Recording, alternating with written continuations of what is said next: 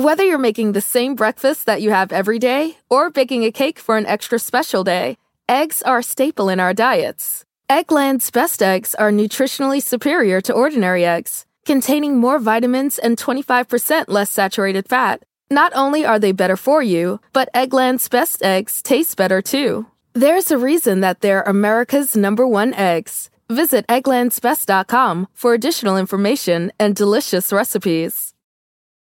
They say plants like music. Yeah, no, like really, they, they respond to the vibrations of it, which means that this playlist you're listening to, the plants are too. You know what else plants like? Organic soil from Miracle-Gro. It's made with all the best stuff like wood fiber and compost. Plus, it's OMRI certified organic, which officially means it's made with superior ingredients. And when you give your plants the stuff that makes them happy, they won't judge you on your iffy playlist. Hear that, plants? So go ahead and give them Miracle-Gro.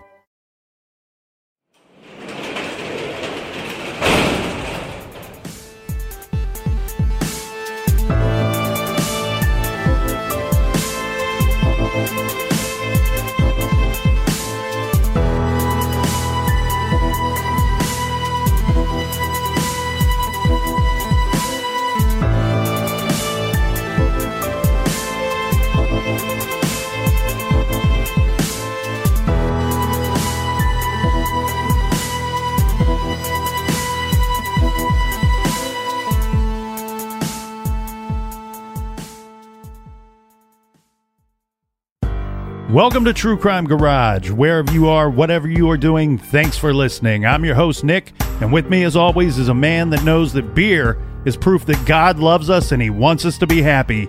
He is the captain. Thank you, thank you, thank you. It's good to be seen, and it's good to see you. Thanks for listening. Thanks for telling a friend.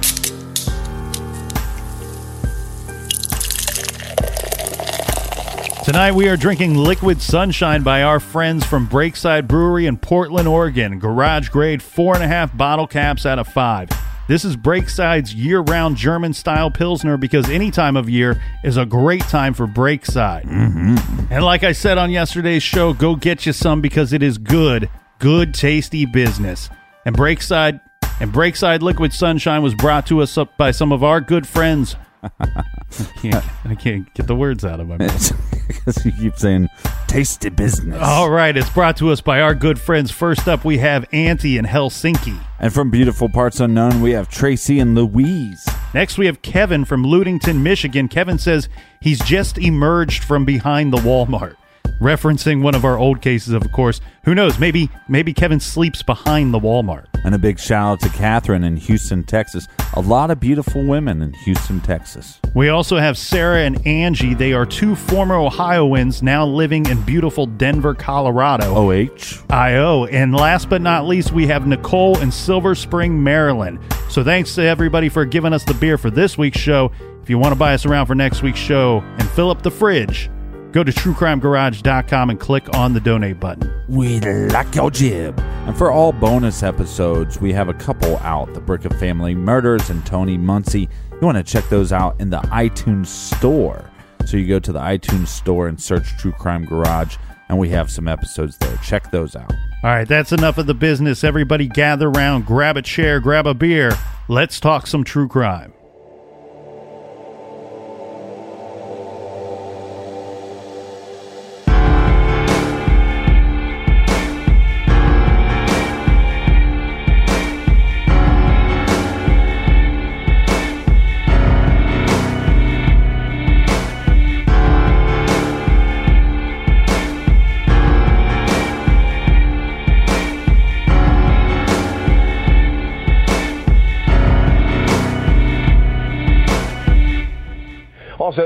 11, there are new developments in the search for a little boy who's been missing for four days now. Kyron Horman vanished from his Portland, Oregon elementary school on Friday. Since then, police have received more than a thousand tips, but so far have come up empty.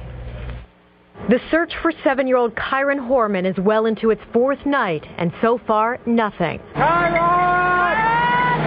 22 local, state, and federal agencies are now involved, searching the thick wooded area around Kyron's elementary school, stopping cars, handing out flyers, and pleading for information. Kyron, we're gonna we're gonna bring you home, buddy. Um, Nothing is more important to your family, your friends, to us. Kyron was last seen by his stepmother after a science fair at the school early Friday morning, walking down a hallway toward his second grade classroom. She says he was wearing this CSI t-shirt and dark cargo pants. It appears he didn't make it to any of his classes, and his teachers just considered him absent for the day.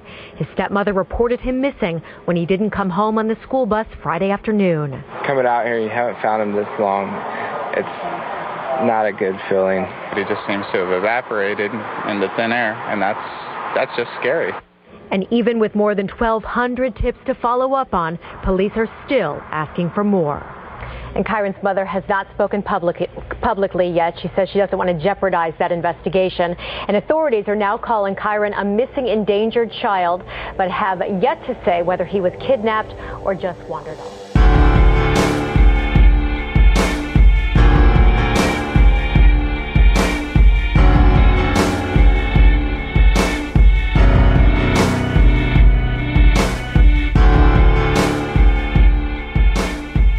On Friday, June 4th, 2010, seven year old Kyron Horman is driven to school by his stepmother. They get out of the car around 8 a.m. just afterward, and they attend the science fair for a little bit that day. Now, his stepmother is the last person to see him. This is at the Skyline Elementary School in Portland, Oregon, and Kyron is in the second grade.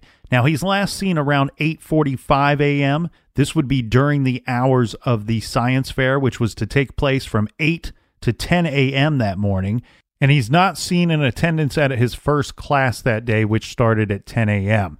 Now, on yesterday's show, we got through the Friday, June 4th, and the events that took place. He was eventually reported missing. This would be before 4 p.m. that day.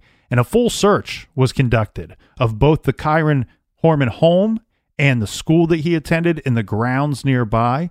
And then where we left off was the start of that Saturday, June 5th. Well, on June 5th at 5 a.m., the Pacific Northwest Search and Rescue, this is another search group, mm-hmm. which was called by the sheriff's office. They join the search effort soon after this time. And when they arrive on site, there are already about 60 to 70 people involved in the search. A little after 9 a.m. that day, the Associated Press receives its first official notification that Kyron Horman is missing via email. The subject line was Sheriff's Office continues to search for seven year old Kyron Horman. And at this time, there is a tip line that is created as well. On noon that day, there's a news conference. And at that news conference, a sheriff's spokesman says that the search for Kyron is still a missing persons case and not a criminal investigation. The Portland Public School District uses its rapid broadcast system to alert staff and parents of Skyline School students that were at school on Friday to come to the K through 8 on Sunday for a briefing by police and federal agents. Quickly in this case, the law enforcement are going to ask for help from the FBI, but they're also going to get the National Guard involved in the initial searches. Yes, because that evening the FBI, National Guard, they joined the search effort and that afternoon, a complete immediate grid search around the school is conducted. Now, after 10 p.m. that day, a Facebook page is created for supporters of Kyron and his family. The next day, on Sunday, June 6th, just before 9 a.m., Kyron's stepmother, Terri, posts on Facebook and says she has ordered missing persons flyers. Uh, her words I ordered 1,000 flyers. They will be coming to our home. I will let people know when they are here so we can go from there. Thank you, everyone. Around this time, the FBI announces that they have brought in a Quantico, Virginia based profiler to create a profile of the missing boy. Just before 10 a.m. that day, students and their parents return to the Skyline School to be interviewed by detectives. Uh, 50 detectives are on hand for interviews that continue until 4 p.m. that day. Now, my understanding is, Captain, they, they try to organize this thing best that they could because they have students and parents arriving uh, to be questioned by detectives and interviewed.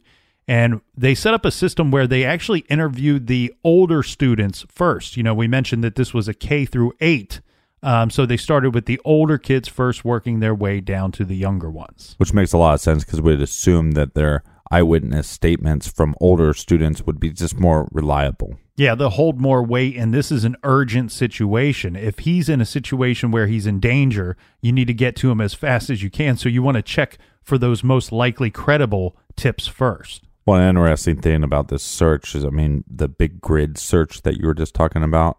Because, I mean, I guess one of the thoughts would be, well, if he was unsupervised during this science fair time uh, from like 9 to 10 o'clock, who's to say that he didn't just walk out of the school? Right. and, and wander off. But then, how much distance is this seven year old going to cover? So that, that's why they did that giant grid search, like you were talking about.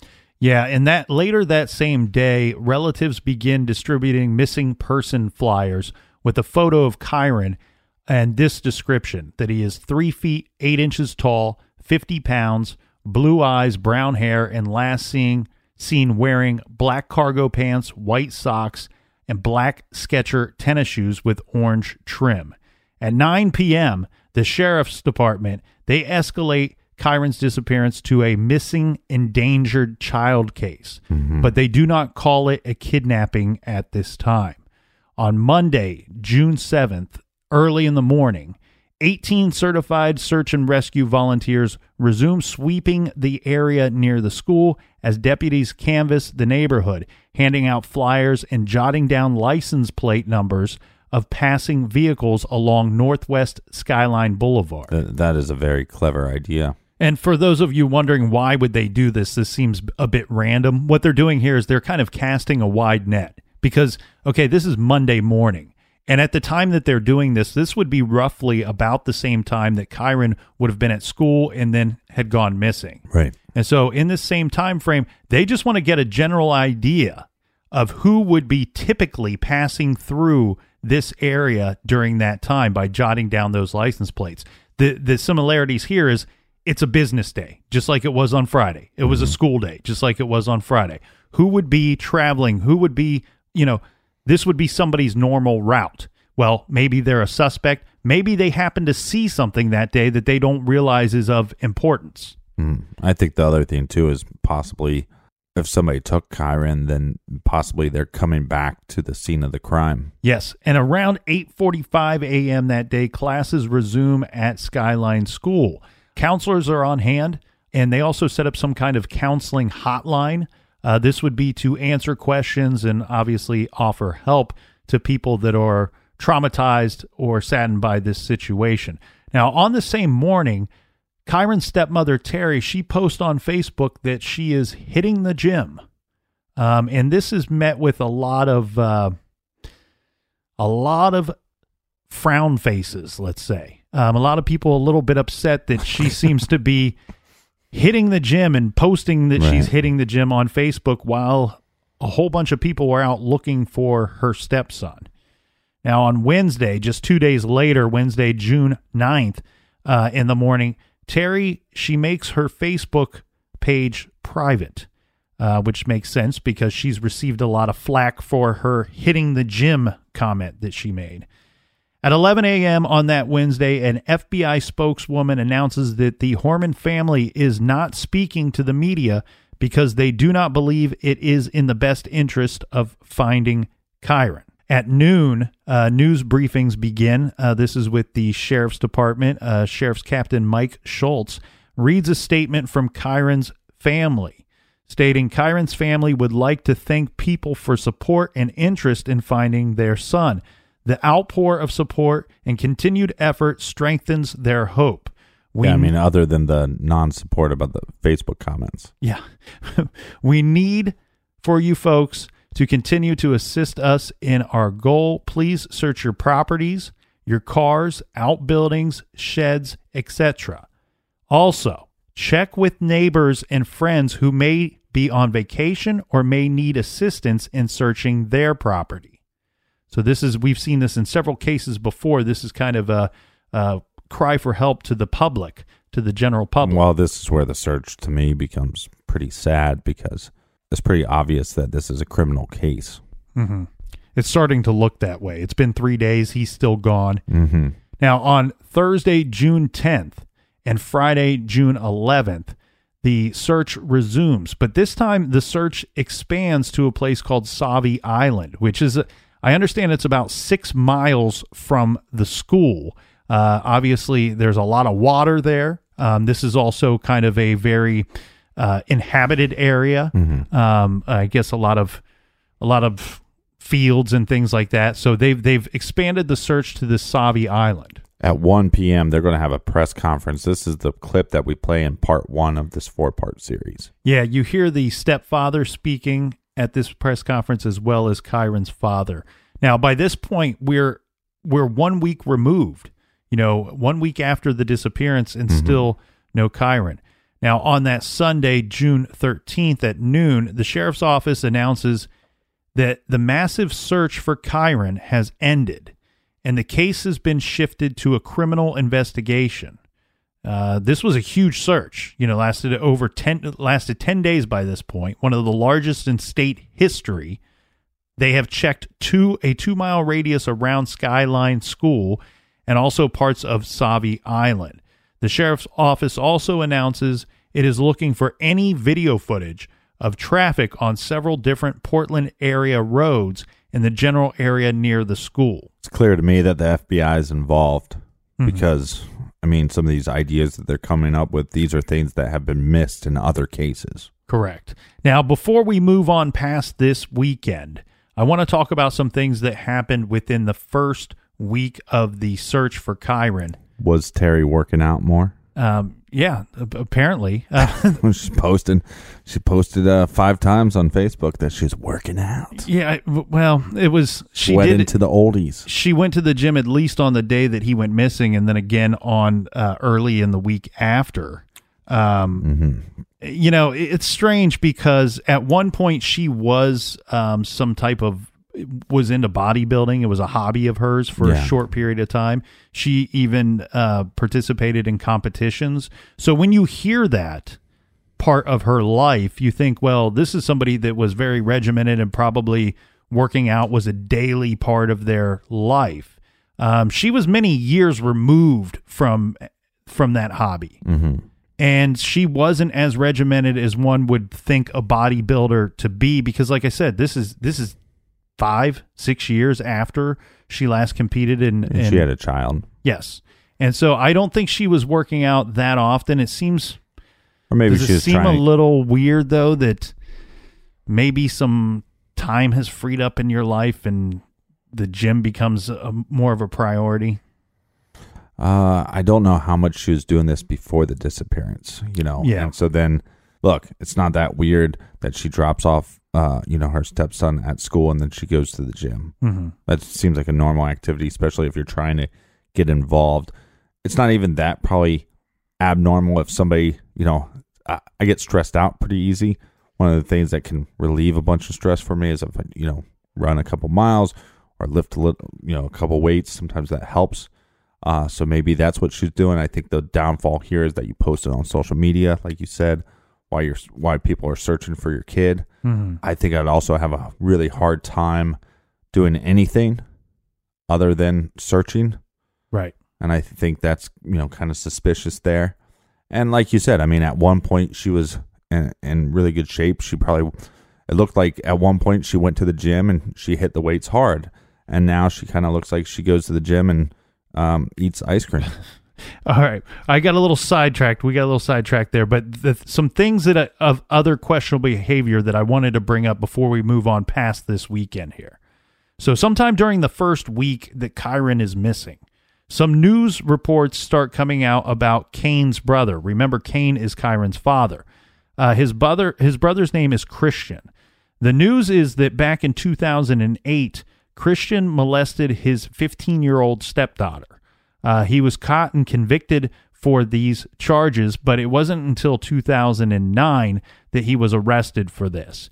And then in June, uh, he started to serve his sentence. This was for a third degree charge. Uh, so he served like about a six month sentence in this. So he would have been out of prison at the time of Kyron's disappearance. He was investigated pretty heavily and looked at pretty pretty well early in the get go, and he was cleared uh, for good reason. I'm guessing uh, very early into this investigation, but it's something we alibi. should should mention. Yeah, they don't state what it is, but I'm guessing that he had a solid alibi. And then we also have the situation, Captain, where we get a story from Kyron's stepmother, Terri. That she's at the gym.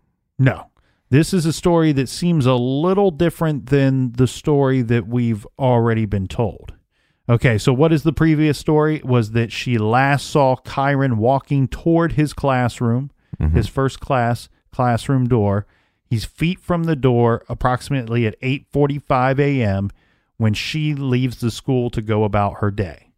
In this second story, she sees him in this same general area, but this time Kyron is with an unidentified male, uh, an adult. So we have we have this addition of this unidentified person popping up in the second story here. Yeah. So what do you think of that?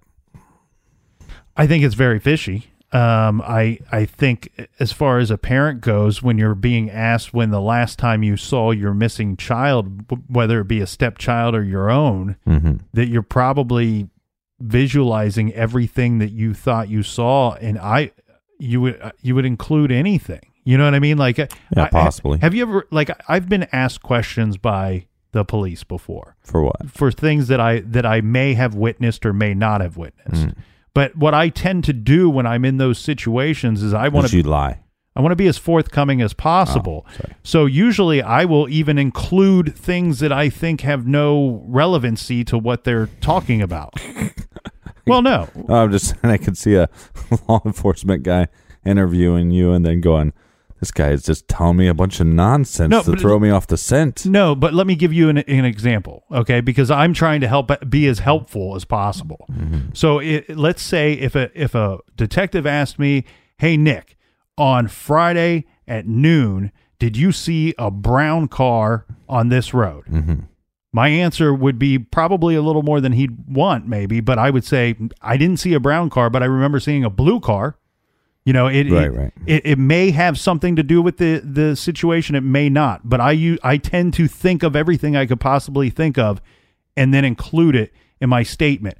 What I'm getting at by this is I don't see that there's a way that she's asked about the last time that she saw her stepson, and all of a sudden now this dude magically appears in her memory. Mm, yeah, yeah.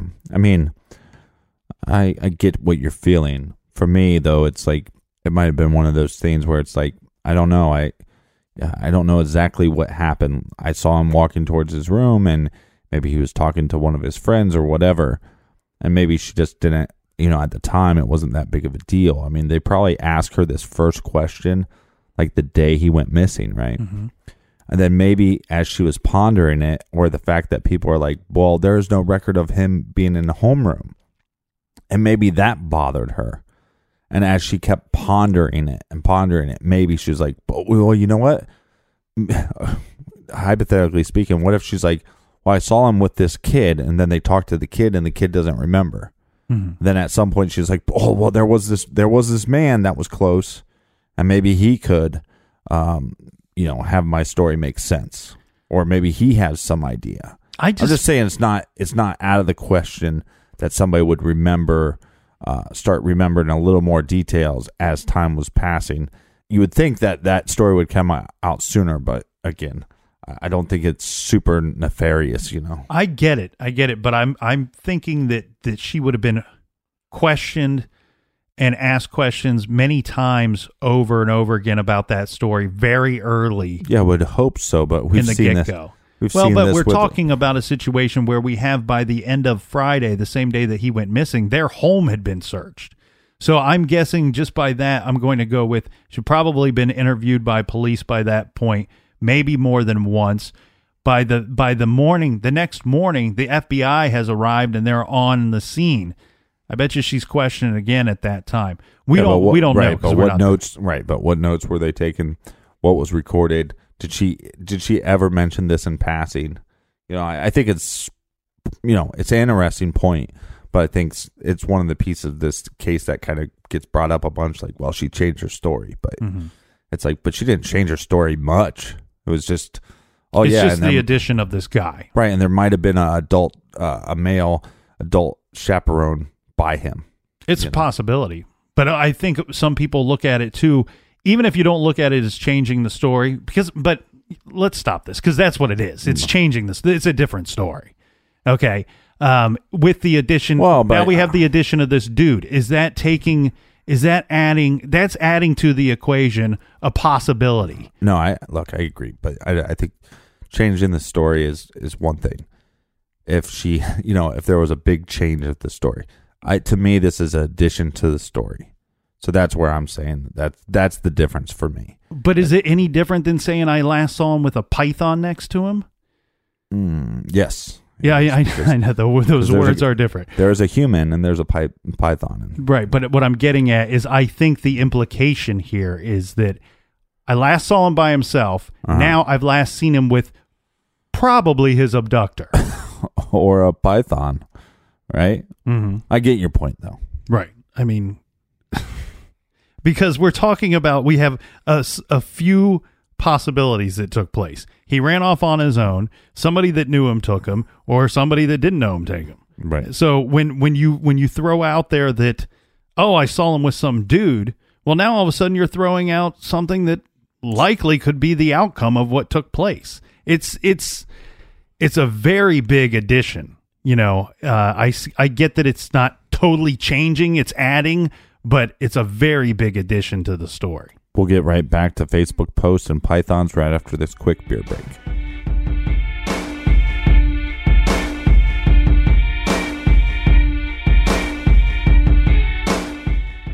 The evidence keeps pouring in. At this point, the facts are undeniable. It's an open and shut case.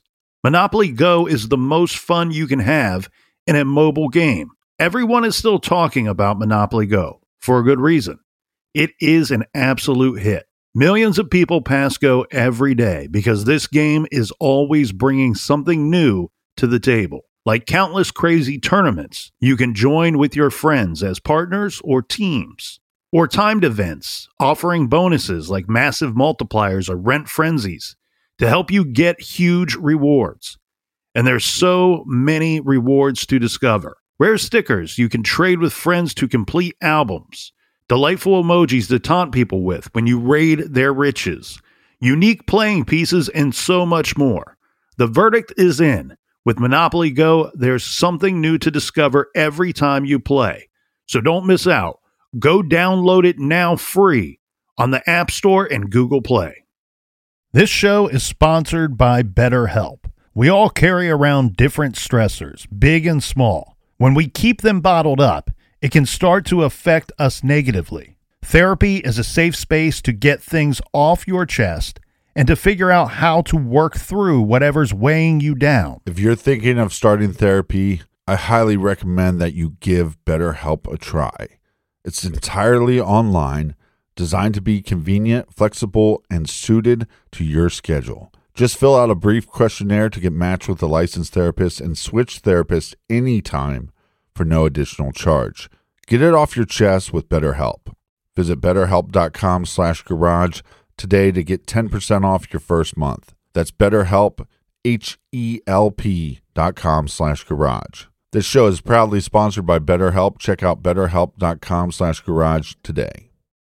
Do you want to set your child up for success? Of course you do. That's why you need to check out IXL Learning today. IXL Learning is an online learning program for kids covering math, language arts, science, and social studies.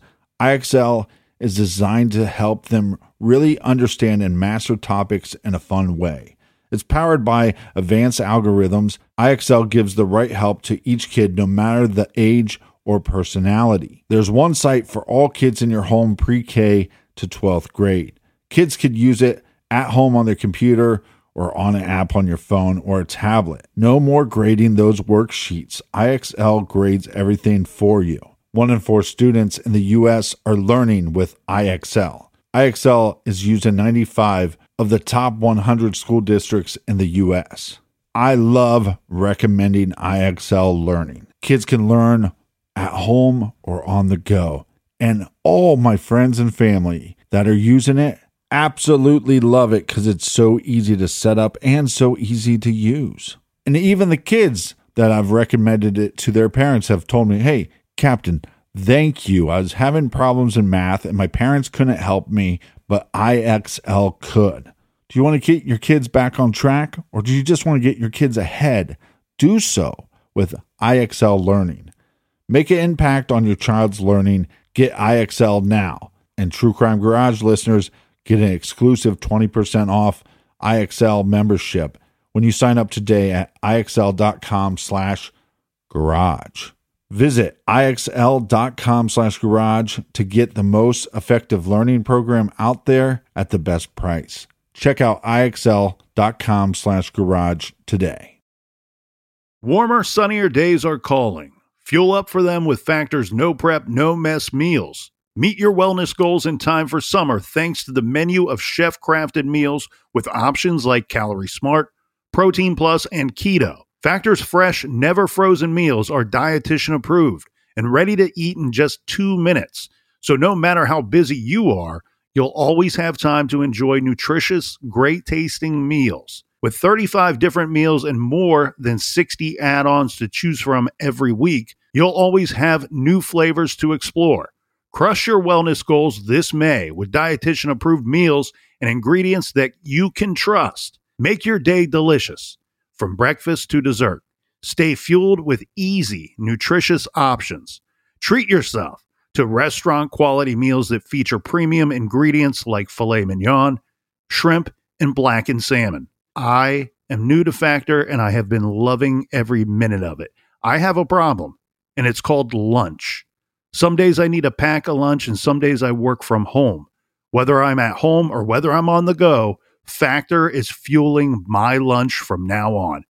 Head to factormeals.com slash truecrimegarage50 and use code truecrimegarage50 to get 50% off your first box, plus 20% off your next month.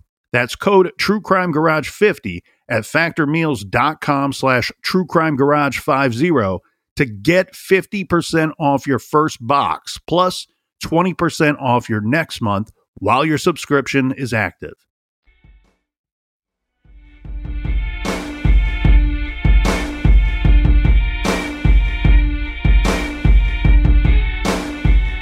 All right, cheers, mates. Cheers, Captain. Well, now we're going to get to the juicy stuff, okay? Because on Monday, June 14th, the sheriff's office sends divers to Sauvie Island, where divers can be seen wading in waist high water near the Sauvie Island Bridge. Well, why does this Sauvie Island keep popping up and why do they keep going back there to search? Well, we have to talk about some cell phone pings going off of the tower that is located there. Yeah, the famous cell phone pings. And as so far as we can tell, Terri, the stepmother who was in charge of dropping Kyron off at school that day, may have been the last person to have seen him in the school. Well, she gives an account of what she was doing that day. And remember, we have that window where she's driving the toddler around to try to ease her earache and Mhm. help her fall asleep. Well, she can be you basically got to say she's unaccounted for during that time frame. Well, they her phone, her cell phone pings off of that tower that is located on Sauvie Island. So Right. the issue here is police and investigators are working on the situation that she may have been on that island during that time. And like we know with cell phone technology, it is possible that the ping happened on that island, but she wasn't on the island. But, Right. But we can assume that maybe that ping is right and she was on that island at some point during that gap. Right. And at no time did she ever tell investigators that she was on Sauvie Island. Now, we don't know much about this area because we don't live there, but I wonder if it's like you were saying before um, when we're talking on the phone, you said, well, wouldn't you know if you're on an island? Right. But again, it's like one of those things where it's like it's only six miles away from the school. Right. So it's like I don't know the area that well, so I don't know if it would be possible for her to be, to be driving around and not for sure if she ever drove on the island or not. So, from my understanding, is this cell phone tower on Sauvie Island would be the second closest one to where she would have been that day. Okay. So, but we, the problem is, like you said, that doesn't, we, we know this now. Back in 2010, it might not have been so clear, but we know now that sometimes the, the phone call or the pings don't necessarily go to the, the closest tower Right. where you are located because there, there is that glitch. And we've learned that from other cases. I believe that was one thing that was discussed quite a bit in the Adnan Syed case. Um, so I think I think we have a situation here where they're they're probably right to be searching the island, but I don't know how much weight we can put into this because there's a chance that she it, she could have pinged off that tower, and never have been on that island that day. Now that brings us to Tuesday, June fifteenth. Um, at 8:45 a.m. This is the final day of classes for school uh, for the Skyline Elementary School, and of course they end school that day at 3 p.m. We want to be clear about this date because there was some news uh, interviews that came out early in Uh-huh. this case where somebody misspoke and said that uh, that school was actually the last day of school would have been the day that Kyron went missing. Yeah, it was actually an investigator. So it became a big thing because everybody's going, well, this investigator said that it was the last day. But Yeah. It, it wasn't the last day. Yeah, I believe it was a retired uh, sheriff's department investigator. Um, the problem with this, why why is this such a big deal? What day the last day of school was? Well, because there's an issue. Because Terri at one point had told Kyron's teachers that he was to have a doctor's appointment on Friday. Right. And the way that it's reported is that she simply said he's having a doctor's appointment on Friday. Well, this causes a lot of confusion because he went missing on a Friday. The issue here is that the teachers are saying that it, no red flags went off when he was absent from school that day, when he was missing classes, because we had been told by the stepmother that he would be at a doctor's appointment. Later, Terri would tell investigators, no, I was speaking about the following Friday. Right. Which, again, it's just, it depends on when she said this to the teachers and did they hear her right Mhm. or did she misspeak? Uh, who knows? Right. I, but I think this is one of those things where we have a he said, she said, she said, she said situation. Mhm. Um, you know, and it, and it just might just be one of these unclear things. But one of the reasons that people point this out is they think that if they told the, the teachers on the Tuesday, hey, he's going to be absent because of this doctor's appointment, that that would give no red flags on why he'd be gone from the school. Right. And that's why people keep pointing this out. So on that same Tuesday, the last day of school, um, we have the sheriff's office releasing a photo of a pair of glasses that are just like the type that Kyron was wearing when he was last seen. And then at 3:30 that afternoon, the sheriff's office releases a new version of the photo of Kyron at his school science fair. This version, created using photo editing software, shows what Kyron would look like without his glasses. Mhm.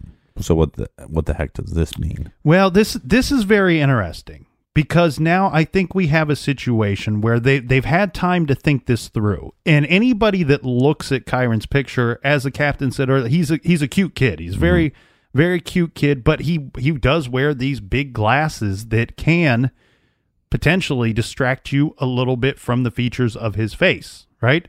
Hmm. Well, what if he was abducted or removed from the school against his will, and at some point he loses his glasses because of you Or- know, some kind of scuffle, right, or, or the abductor says, "Hey, take your glasses off." yeah, and throws them out the window of of the abductor's car. Right. So now we we need to be concerned that we could very potentially be looking for the exact same boy without this identifier of having glasses on. The other thing is if you think that that story is plausible or it's something that may have happened, well then you also should be looking for these actual glasses. Yeah, I think they brought this up because there was a bigger lead that maybe that we don't know about or they didn't discuss. Because I mean, obviously, you're going to look for uh, you know a pair of glasses that are just laying in the middle of nowhere. You're going to be looking for possibly a CSI shirt. You're going to be looking for a, a bunch of different things of this little boy. Now, two weeks after Kyron has been missing, the sheriff's office releases a flyer asking parents and kids about June 4th. The flyer has photos of Kyron, Terri, his stepmother, and a picture of a pickup truck, which is similar to the one that she was driving on the day that he went missing. Right. The family approves this flyer, um, and it's then sent out to the public. And this kind of paints a, a strange picture here, right? Because we're not at any point having the sheriff's office say that Terri, the stepmother, is a suspect. Right, but this flyer kind of points to that. Yeah, because now they're asking, hey, have you seen this boy? Okay, if you haven't seen this boy, have you seen this woman? And have you seen this pickup truck or any of the three, you know, two of Or the three all- together? All of them? All of them together. I mean, because that's the big thing here is, I mean, if she's driving around town with her daughter in the car and she also has her stepson in the car, wouldn't there possibly be an eyewitness out there that would see all three together? Mm-hmm. Uh, and then we have on Thursday, June 24th, the uh, Kyron's family releases three home videos and 200 photos of Kyron.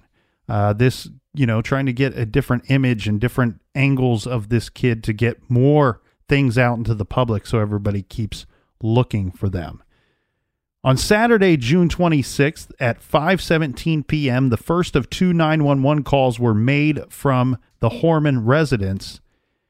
This first call comes in as a quote unquote threat call, and the sheriff's deputy responded to the call.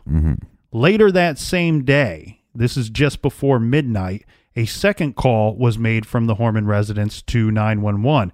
This call has been classified as a custody issue. So going back to the threat call, is that somebody threatening somebody else or So that would be my guess, um, because really that's all we have to go off of. But here's what we do know: we can use some other information in this to to figure out what that threat call was. That's probably some kind of domestic disturbance or domestic situation between Terri, the stepmother, and Kaine, the father. right? And the reason being is the second call is a custody issue. Well, Kyron is missing. Uh, the only other kid that would be at the home at this point would be their daughter that, that they had together. Oh yeah, but they have the older son. But by this point, he's moved out of the home. Okay. So there's only one child in there, and that child has the has both parents live together in this home. Right. Because here's the issue. At some point, and I don't know the exact date, but I do know that it took place sometime after those two 911 911 calls on a Saturday and before, like, let's say midday on Monday. Right. Kaine, Kyron's father, he moves out of the home, out of the family home, and he takes the daughter with him when he leaves. So I think it's obvious that there's some kind of there's some kind of argument or thing that escalated between the two of them within the home that at some point led to him leaving with his daughter. I think he's sick and tired of her. sick and tired of her posting about her workouts on Facebook. Well, then we have on okay, so let's talk about Monday, June 28th. This is uh People magazine comes out on this day and it's important because this issue featured Kyron's story. Okay. Now we have Terri's father, Larry. Uh, he's interviewed and he told the magazine that she has, that Terri has been subjected to repeated interviews of up to six hours each, and that the truck she was driving on the day that Kyron disappeared has been inspected twice. Now, yeah, but the problem with that truck is you're going to find DNA evidence of that little boy being in the truck because that's her his father's truck. Yeah, I don't think I don't see anything strange with her being interviewed or the truck being inspected. Uh, I think that there's been there seems to be some kind of focus on her at this point, and that's what he's being asked about. And furthermore, he's asked whether he thought that his daughter would be arrested, to which he applies or replies with tears in his eyes. It's probably 50 50. Oh. Now, later that afternoon, Terri denies the news that her husband and daughter had moved out of the family home, stating everything's good, giving a thumbs up uh, to reporters, saying that we heard that rumor. It's just a rumor that needs to be squelched. Everything is fine. Look, I mean, I look, I know you can't like you shouldn't make fun of people the way they look, you know. But I mean, she kind of looks like a turtle, Okay. and I'm just picturing that little turtle with the thumbs up. Everything's good. he he took your daughter, and he left his house. Right. not, you know, there's this is not time for thumbs up. Well, yeah, and I mean she's probably getting information to not be speaking about this. Yeah, yeah, of course. Uh, as much as what's going on, and it, who knows what took place within inside those four walls on that Saturday. Um, now that same day, Kyron's father, mother, and stepfather they asked the sheriff's office to release a statement stating they were cooperating in the investigation. Now, the stepmother's name, Terri's name, was obviously absent from this statement. So basically, you have the, the, the sheriff's office releasing a statement saying, We have four parents. Three of them are cooperating, one of them is not with this investigation. Yeah. But again, if she's doing six hour interviews, I mean, she's cooperating on some level. Mm-hmm. Terri is also served with a restraining order on that day, um, and she's not supposed to be near the family home or returning to the family home until that you know order is lifted. Now, Kaine, the the father of Kyron, does he say that she made threats during an argument, or w- what's happening here? Well, because there's a restraining order, so normally you have to show proof of why you need a restraining order. Well, we're about to find that out because okay. on Sunday, July 4th. Okay, so we're so now we're just about a week after those 911 calls. Mm-hmm. And we are just about what, 6 7 days after the restraining order? Yeah. We have a newspaper that reveals that a landscaper who worked for Kyron's family at their home told authorities that the missing boy's stepmother offered to pay him to kill her husband. He said that Terri approached him with a murder for hire plot approximately six to seven months before Kyron disappeared, and she reportedly offered the landscaper a large sum of money. This story, or this part of the story, is super odd to me. Yeah. Because the because what you're going to tell the listeners is that the husband he's pretty shocked that you know she would try to hire the landscaper to kill him mm-hmm. but he's also pretty shocked that they have a landscaper right so let's get into this because this is really a big part of this case so we have this situation we would later learn that the investigators informed kaine about this murder for hire plot and it was shortly after that that he moved out so i'm thinking he finds out she may have tried to have me killed. Right. So now now there's going to be probably some 911 calls that involve some kind of domestic thing and then a uh, I'm taking the kid and I'm I'm going to Idaho, you know, um, uh-huh. because you'll never find me there. The um cuz he likes potatoes. Well, let's take let's take a look at this because the situation is this. The landscaper comes forward tells the police about this situation. The police try to do some form of investigation. They hook up a wire to this guy. Mm-hmm. They return him to Terri with a with another guy. You know, and Terri's like, "Oh, who's who's this dude?" You know, mm-hmm. I thought you and I were talking about some things, and he goes, "Hey, I'm not going to do this. I'm just going to be the middleman. Right. You know, this is going to be the supposed hitman uh, that we're going to use for this murder for hire plot." The thing is, Terri never says anything to incriminate herself when they are recording these conversations. She actually waves it off and says, I don't know what you guys are talking about. I don't know why you're here. Right. Uh, and so that is is pushed aside real quick as far as the police being able to do anything with this information or with this story. Now, the way that I've heard that, the way that I've seen this reported and what I've read says that the landscaper would tell police that at no time did she ever directly say to him when they were one on one, you know, will you kill my husband and I will pay you X number of dollars? Mm-hmm. That never happened. That conversation never happened, according to the landscaper. What he says is that he that she approached him, and through conversation, she told him that her husband was a, a very abusive man, mm-hmm. um, and that he often walked around with about ten thousand dollars on his person, and basically implying that if if it looked like a mugging and he ends up dead, the person that did the mugging could walk away with quite a bit of money. Yeah, I just don't know how much I believe this landscaper at all. Mm-hmm. You know, because yeah, they might. You know, she never uh, asked me uh, to kill him.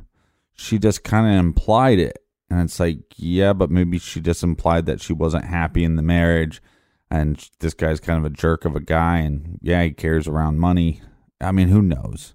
Right. I mean, and then and then the big thing to me is when did the cops learn about this? Did they learn about it before the disappearance? Did they learn about it after the disappearance? Right, because that's where all the weight of the situation comes and the words that are used come into play. Because had this guy come forward before Kyron went missing, well, then you say, well, this I would lend I would tend to believe that this likely happened, that this Right. conversation happened and that he believed that he was supposed to kill this man, this abusive husband. But don't you think this muckies up everything? Like, if you knew about this before the disappearance, you couldn't prove anything. And then if you learn about this after the disappearance and you couldn't prove anything after the disappearance, then giving this information to the father, doesn't that just like make every everything really mucky, right? Yeah, and here here's why I tend to believe that it's it's more likely that police learn about this situation after Kyron had disappeared. We're talking about a situation even if they even if they wiretap, right? And they come up with nothing, Right. don't you think that they're going to approach the potential target at some point to at least notify him that there's a chance that your life could be in danger? Yeah. Do I mean I would think they would have an obligation to do that. But yeah, so yeah, maybe I don't know. That's a tough one. I mean, at the very least, don't you think you're getting a phone call from the police saying, "Do you know so and so? He says he's your landscaper." Mm-hmm. I mean, at the very least, and then we hear later the father saying, "I didn't even know we had a landscaper." Right, and the the problem with this, and we were talking about this earlier, is what if this landscaper is just full of shit? Because one, the parent, uh, the father says, "I didn't even know we had a landscaper." Right. and I was telling you, I think for you not to know that you have a landscaper, and we disagree on this, but for me, if I didn't, if I didn't know I had a landscaper, I would be like, "Well," and this guy works from home like a few Right. days a week. Like at some point, you you might hear like the lawnmower going off or some uh, the blower going off, and you, you see a guy walking around your house. You probably should assume you have a landscaper. This guy doesn't even know he has a landscaper, and so you brought up a great point, which I, I didn't even think about before. But you know, what if this landscaper is just completely lying about everything To And be he- involved in the story. Right, just to be involved in the story. And now again, you have this really odd situation because yeah, there's some stuff that's already pointing to the fact that Terri, uh, the stepmom, is a little fishy, Mhm. you know, or a little turtley, whatever you want to say. Well, I think I think the thing here is okay. I didn't even know we had a landscaper, and I know you say that it seems crazy that somebody wouldn't know that they have a landscaper. I think the problem is that when we hear in one sentence somebody say she offered their landscaper that worked at their home money to kill her husband, I think we immediately leap to the conclusion that this guy worked for them long term. Like every week. Yeah, Right. Uh, it- there there is a chance that that possibly this he may have just come out and gave them a quote on something, Right. or he may have just came out and fixed or did one job Right. on one day, Trim and, some trees. and they have that conversation after that job or during that job about, hey, my husband walks around with ten thousand dollars, you should bust up his kneecaps and kill him. You know so um i i think that that i don't think we should look too much into his this guy's occupation or how often he worked for i think it's very likely that kyron you know that that kaine didn't know that some guy on one time came and worked at their home. Right, but that's the thing about this. I, I really think there's this is a big piece of the puzzle, and there's so many blurry parts of the story. There's so many questions we don't know, and if it's like if they, it'd be great if there was just an interview about this with Kaine. And I think what you're getting at, which you're right to say so, is that well, why then would this random landscaper just come forward and and talk about this story? Well, we know, uh, that all of these in all of these cases, the ones that get all this public attention and that are on TV and in the newspapers, Well, and especially cases involving kids. crazies come out of the woodwork. We have people that say that they're involved in the crime. People will come forward and say they committed the crime. Uh-huh. People will come forward and say that they saw things that they didn't see or that things happened that didn't happen. So, did it happen? We don't know. Now, if you believe that it did happen, it man, it's not very far for you to go. Well, if she did that, then she probably did something or is responsible for Kyron's disappearance. It's a huge red flag. Mm-hmm. It's a this red flag is uh as big as Idaho. there's red flags and somehow pythons and turtles have weaved their way into this tale and then at the end of the day what we have is we still have a missing little boy he's seven years old we have this and, and it's not a, so much a search for him anymore of course they're going to keep searching for him Right. but this has changed from uh, from looking for a little boy to now we have a criminal investigation here and these minutes these hours these days are crucial very crucial Well, on top of that, we have all this weird speculation coming out, but we also have the step parents and the parents. There's a lot of feuding going on when you'd think a time that the family would come together. Mhm. We're just adding gasoline to the fire. Yeah, and this is a really big case. This is a huge case, and that's why we are excited to be able to do uh, part three and part four on it that will come out next week. Um, but we got a lot more stuff to get to. We do have some recommended reading for this week, Captain. This week we are recommending The Last Chicago Boss My Life with the Chicago Outlaws Motorcycle Club by Big Pete James. Big Pete reveals how he became the godfather of the Chicago Outlaws. The Last Chicago Boss reads like the Sons of Anarchy come to life, complete with never before revealed interviews, police files, wiretaps, recordings, and trial transcripts. So get on your bike and ride over to our recommended page at truecrimegarage.com. Check out all of our recommendations there. And if you find something that you like, use our Amazon banner to make those purchases. Costs you nothing extra and it helps out the garage. Thank you to everybody for joining us in the garage this week. We will see you right back here next week. Until then, be good, be kind, and don't litter.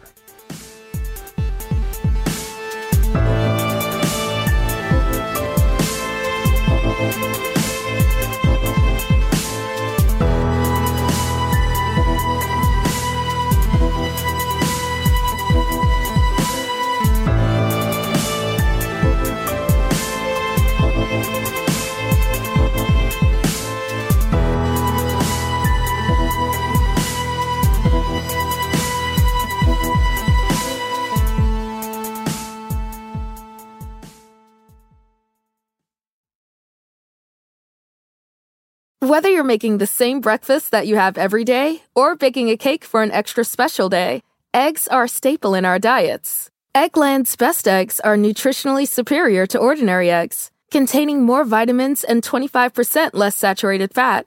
Not only are they better for you, but Eggland's best eggs taste better too. There's a reason that they're America's number one eggs. Visit egglandsbest.com for additional information and delicious recipes.